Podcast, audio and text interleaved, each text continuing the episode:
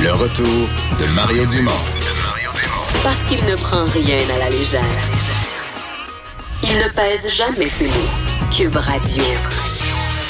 Alors Vincent, dans l'actualité aujourd'hui, il y a la ministre des Affaires municipales qui se rendait, je devrais dire, qui se rendait à son tour à Sainte-Marthe-sur-le-Lac. Oui, et dans un dossier, il faut dire qu'il est extrêmement sensible, celui de ces sinistrés qui, alors que l'hiver est arrivé très rapidement, sont dans bien des cas encore dans des maisons brisées, endommagées ou qui ont carrément pas retrouvé leur domicile. Et c'est cette problématique-là de l'aide qui était, selon les sinistrés, insuffisante depuis les tristes événements de Sainte-Marthe-sur-le-Lac.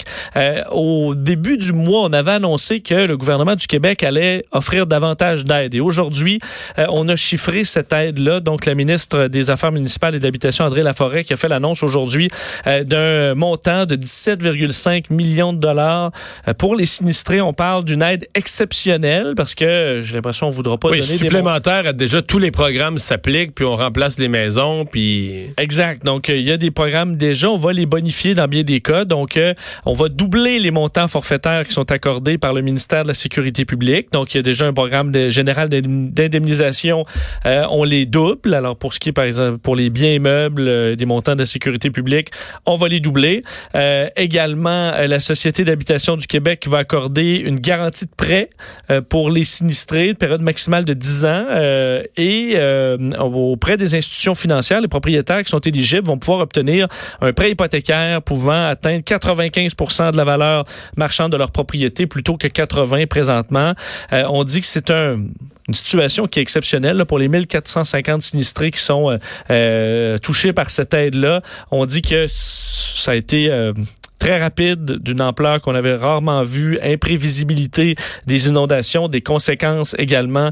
Alors, c'est pourquoi on accorde cette aide exceptionnelle, alors qu'il y a beaucoup d'histoires de plus en plus tragiques qui proviennent de là-bas, des propriétaires qui sont complètement drainés, évidemment, qui ont dépensé, qui n'ont plus d'argent, qui sont encore dans les travaux, qui n'ont plus de meubles dans certains cas. Ce matin, en ondes, une dame me racontait que il y a toujours la bureaucratie, là.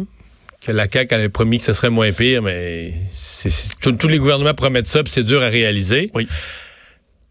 Mais les gens, idéalement, là, pour te faire rembourser par le programme gouvernemental, il faut que tu aies des preuves, là, que tu avais un bureau, puis des photos, une table, des photos ou des factures, que tu as acheté ton set de table. Mais sinon, c'est la déclaration assermentée. Donc, il y a une dame qui a dû faire une déclaration. Elle avait dans sa chambre à coucher où l'eau avait monté. Donc, elle a dû faire une déclaration assermentée comme quoi elle avait un lit. Dans sa chambre à coucher. Donc, on la croyait pas, sinon... Non, parce qu'elle avait pas... Elle avait une photo, là, je sais pas trop quoi, qui montrait sa cuisine, les autres pièces, mais il n'y avait pas de photo de sa chambre à coucher. Pas une assermentation pour dire que t'as un lit. Elle n'avait pas la facture non plus du magasin de meubles où elle avait acheté son lit. C'est pas un Renoir, là, mettons. C'est un lit. C'est un lit, là. Oui, oui.